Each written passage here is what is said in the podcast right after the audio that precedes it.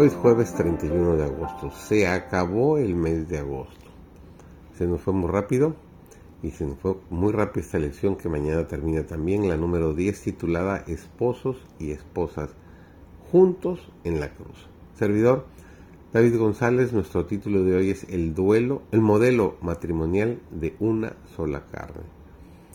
Si en el seno de nuestras familias conserváramos tierno el corazón, si se manifestara una noble y generosa diferencia por los gustos y las opiniones de cada cual, si la esposa buscara oportunidades de expresar su amor por su esposo mediante actos corteses y el marido manifestara la misma amable consideración hacia su esposa, los hijos participarían del mismo espíritu. Esa eh, influencia impregnaría todo el hogar y cuánta miseria evitaría en las familias los hombres no andarían recorriendo hogares para encontrar felicidad, y las mujeres no desfallecerían por falta de amor, ni perderían el ánimo ni la dignidad para convertirse en inválidas de por vida. Se nos ha concedido solo una existencia, y mediante cuidados, trabajo y dominio propio se la puede hacer soportable, placentera y hasta feliz. El verdadero amor no es una pasión impetuosa, ardiente y dominante. Por el contrario, es de naturaleza profunda y serena. Ve más allá de lo externo y es atraído únicamente por las cualidades. Es sabio y prudente para discernir y escoger su devoción. Es real y duradera. Los corazones que están henchidos del amor de Cristo no pueden separarse mucho la religión es amor, y el hogar cristiano es un lugar donde el amor reina y hay expresión en palabras y actos de bondad servicial y gentil cortesía.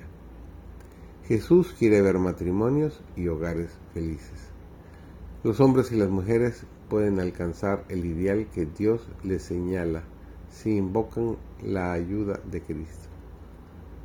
Lo que la humana sabiduría no puede lograr, la gracia de Dios lo hará en quienes se entregan a Él con amor y confianza.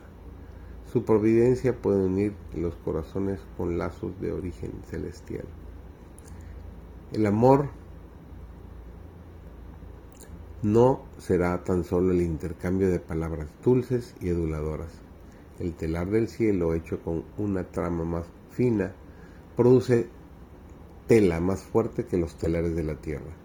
Su material no es débil, sino que es un tejido capaz de resistir cualquier prueba, por severa que sea.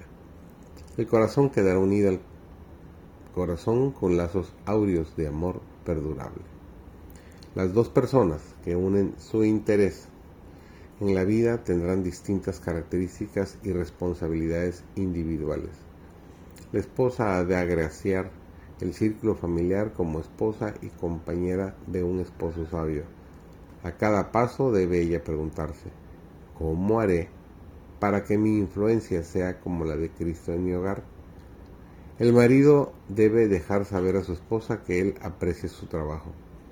La esposa ha de respetar a su marido.